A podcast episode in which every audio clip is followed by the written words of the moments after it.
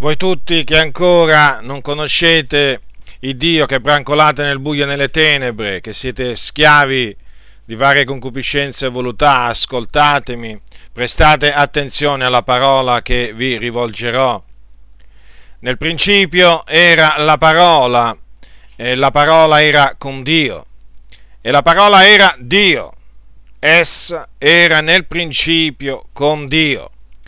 Ogni cosa è stata fatta per mezzo di lei e senza di lei neppure una delle cose fatte è stata fatta. Quindi il mondo è, fa- è stato fatto per mezzo della parola. Chi era questa parola? Questa parola era il figliuolo di Dio presso il Padre, cioè presso Dio Padre. Ebbene, la parola nella pienezza dei tempi è stata fatta carne, cioè il Dio ha fatto sì che prendesse forma di servo il suo figliolo, ha fatto sì che diventasse simile ai figlioli degli uomini, mandandolo in questo mondo, mandandolo nel mondo. Per fare che cosa? Per salvare il mondo. Ma il mondo non ha ricevuto il figliolo di Dio. Egli venne, sì, per salvare il mondo, ma gli uomini non lo accettarono come il Salvatore del mondo. La scrittura dice che è venuto in casa sua e i suoi non l'hanno ricevuto. Quindi gli uomini hanno rigettato il figliolo di Dio. Considerate, tutte le cose sono state fatte per mezzo di lui, il mondo compreso, è venuto nel mondo e gli uomini lo hanno rigettato. Sì, questo è quello che avvenne. Infatti, leggendo la storia di Gesù di Nazareth, cioè del figliolo di Dio, nei giorni della sua carne, si può chiaramente vedere che egli fu rigettato dagli uomini lo sprezzarono, lo ingiuriarono, lo insultarono, dissero di lui che era un seduttore, dissero di lui che era un peccatore, dissero di lui che era un amico dei pubblicani e dei peccatori, dissero di lui che era un mangione e un ubriacone. Dissero persino che aveva Belzebù, cioè il diavolo. Insomma, dissero tante menzogne contro il figliuolo di Dio, contro il giusto, il santo di Israele colui che nacque senza peccato e visse tutta la sua vita senza mai peccare. Egli non conobbe peccato, fece solo del bene, non fece male ad alcuno. Fece veramente tanto bene il figliuolo di Dio nei giorni della sua carne. Non solo predicò il Vangelo, la parola che il Dio Padre gli aveva comandato di trasmettere agli uomini, ma egli anche andò in giro guarendo gli ammalati, guarendo ogni sorta di malattia in mezzo al popolo e cacciando i demoni. Eppure, nonostante tutto ciò, nonostante che dalla sua parola uscissero parole di grazia, che non erano mai uscite dalla, nessun, dalla bocca di nessun altro uomo, nonostante vedessero che faceva una vita umile, perché lui era umile e mansueto di cuore. Ebbene, nonostante ciò lo odiarono, lo disprezzarono, lo considerarono un peccatore. È proprio vero. La luce è venuta nel mondo e gli uomini hanno amato le tenebre anziché la luce. E perché? Perché le loro opere, le loro opere erano malvagie. Ma non tutti. Non tutti rigettarono il figliolo di Dio. Ci fu un piccolo numero di persone nella terra di Israele perché Gesù svolse il suo ministero in Israele, ci fu un piccolo numero di persone che lo accettò come il Salvatore del mondo, che, credette, che credettero in lui. La maggior parte furono persone povere. Molti di quelli che erano stati da lui guariti. Persone che erano state liberate dalla, dal dominio dei demoni, dalla possessione demoniaca credettero in lui dopo essere stati liberati. Ci fu un centurione, da quello che insegna la Sacra Scrittura. Ci furono anche dei capi in mezzo al popolo che credettero in lui. Quindi ci fu un certo numero di persone che lo ricevettero e a costoro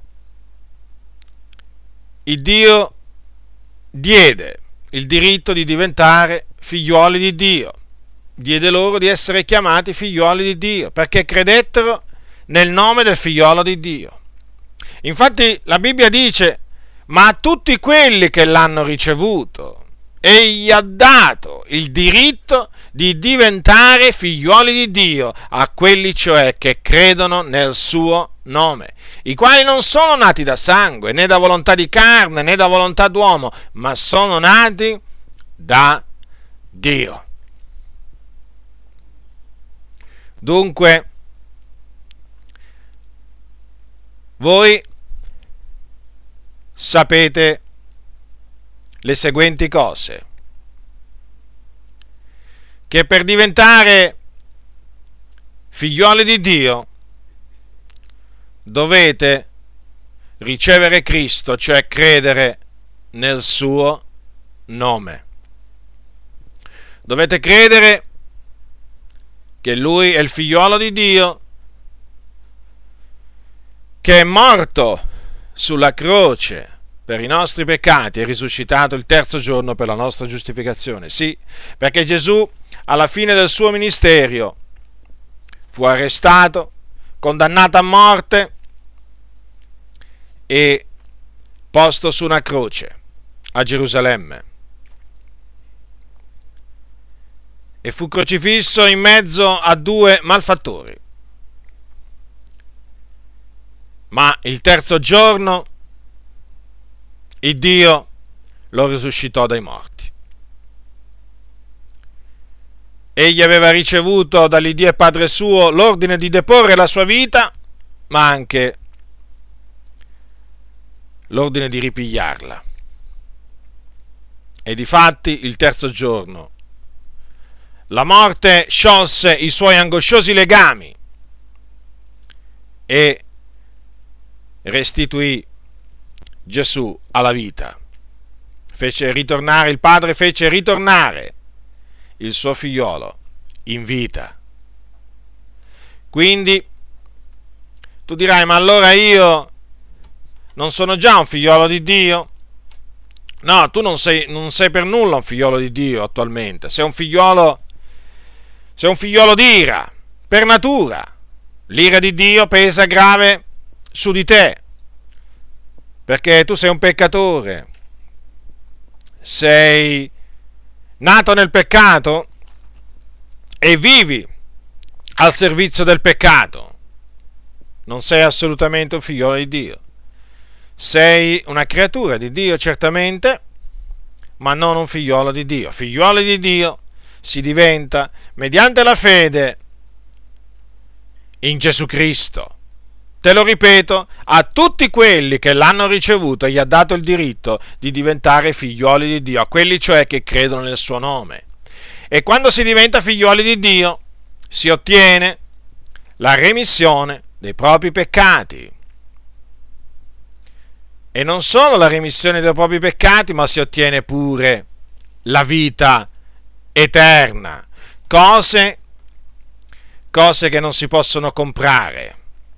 Assolutamente, sono tutte cose queste, il diritto di essere chiamati figlioli di Dio, la remissione dei peccati, la vita eterna, sono tutte cose che non si possono guadagnare, che non si possono comprare perché non sono in vendita.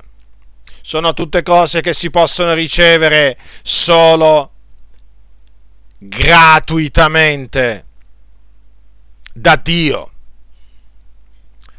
Quindi, se tu vuoi diventare un figliolo di Dio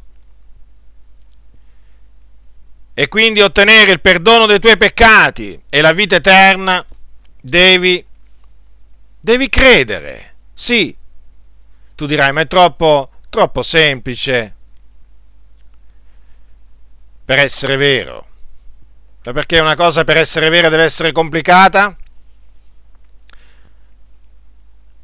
Ascolta attentamente, la parola di Dio dice che devi credere nel figliolo di Dio per diventare un figliolo di Dio.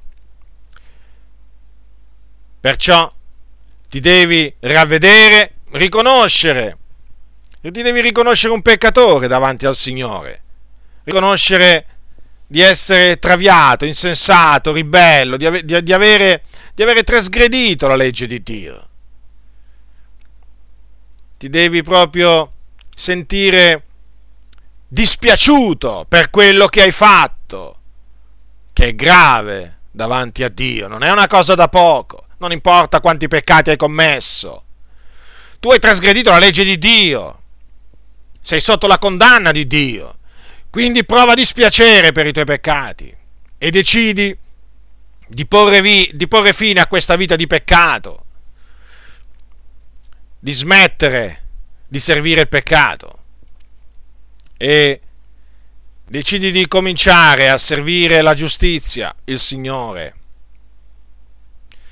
Ebbene, dopo di ciò, devi appunto credere in Gesù Cristo.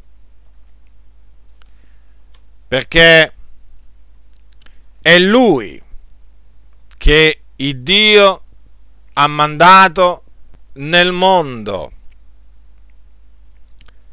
per salvare il mondo, non un altro, ma lui. È lui che è stato mandato dall'Iddio Onnipotente per salvare il mondo. Il suo nome è Gesù Cristo. In nessun altro è la salvezza, perché non v'è sotto il cielo alcun altro nome che sia stato dato agli uomini per il quale noi abbiamo ad essere salvati. Quindi se tu, poni, se tu riponi la tua fiducia in Buddha, non sarai salvato. Se tu riponi la tua fiducia in Maometto, non sarai salvato. Se tu riponi la tua fiducia in Maria, la madre di Gesù, se tu ti appoggi su, su di lei, non potrai essere salvato. Non importa su chi altro ti, tu ti appoggerai. Non importa proprio non potrai essere salvato, perché la salvezza è solo in Gesù Cristo. Solo Lui ha dato la sua vita per i nostri peccati e solo Lui è risuscitato per la nostra giustificazione. Quindi mediante la fede, tu oggi hai sentito una buona notizia, che mediante la fede puoi diventare un figliuolo di Dio, perdonato da tutti i tuoi peccati. Considera tutti quei peccati che tu hai commesso, che ti accusano, perché ti accusano. Infatti la coscienza ti accusa e tu questa accusa la senti. Considera tutti quei peccati ti possono essere perdonati in un istante. Se tu credi con tutto il tuo cuore in Gesù Cristo, nel suo sacrificio, e non solo, puoi ricevere pure la vita eterna. La vita eterna. Una vita che durerà per sempre. E quindi scampare alla perdizione eterna. Eh sì, perché mentre da un lato puoi ricevere la vita eterna, mediante la fede, devi sapere che dall'altro, se persisti a vivere come stai vivendo, cioè a servizio del peccato, te ne andrai in perdizione eterna. Quando morirai andrai in un luogo di tormento chiamato inferno nel, nel cuore della terra.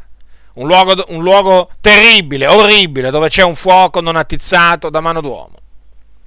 E poi non sarà finita lì perché poi un giorno risusciterai e anima e corpo sarai gettato in un altro luogo di tormento che è chiamato stagno ardente di fuoco e di zolfo dove sarai tormentato nei secoli dei secoli, giorno e notte. Quindi vedi, ti ho recato una buona notizia, la buona notizia, che mediante la fede puoi ottenere pure la vita eterna. E quindi scampare, te lo ripeto, alla perdizione eterna. Tu considerai davanti a te un'eternità infame, obbrobriosa, terribilmente brutta. Questo c'hai davanti.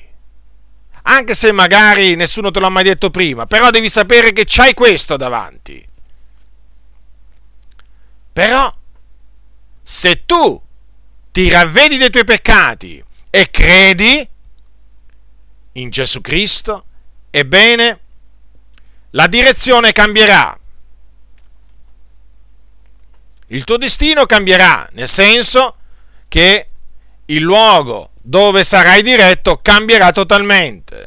Non andrai più dove c'è il pianto e lo stridore dei denti, ma andrai dove c'è la gloria, dove regna la pace, dove ci sono gli angeli di Dio in paradiso dove c'è Gesù Cristo alla destra del Padre. Sì, perché Gesù, dopo essere risuscitato, è asceso in cielo e si è seduto alla destra di Dio Padre. E quindi quando morirai, avendo la vita eterna, non essendoci più condanna per te, la ti recherai nella gloria beata. Considera dunque Considera che opportunità hai oggi. L'opportunità di diventare finalmente un figliolo di Dio, lavato appieno nel sangue prezioso di Gesù Cristo, con la vita eterna, possedente la vita eterna, sì perché chi crede in Gesù Cristo ha la vita eterna. Gesù disse, io sono la resurrezione e la vita. Chi crede in me anche se muore vivrà. E disse anche, chi crede in me ha vita eterna. Dunque, non persistere, non persistere a camminare nelle tue vie malvagie non persistere nella tua durezza di cuore, nella tua incredulità, ma ravvediti dei tuoi peccati. È ora che tu lo faccia, questo Dio ti comanda di fare. E credi con tutto il tuo cuore in Gesù Cristo. e vedrai che all'istante ti sentirai rinascere, nascere da Dio. Ti sentirai proprio diventare un figlio di Dio e comincerai a chiamare Dio Padre, a dire Abba, Padre. E questo per lo Spirito di Dio che entrerà nel tuo cuore. Sì, perché riceverai un nuovo spirito. Non solo un nuovo cuore, una nuova mente, ma anche un nuovo spirito. Lo spirito d'adozione per il quale gridiamo Abba, Padre. Considera dunque, considera attent- attentamente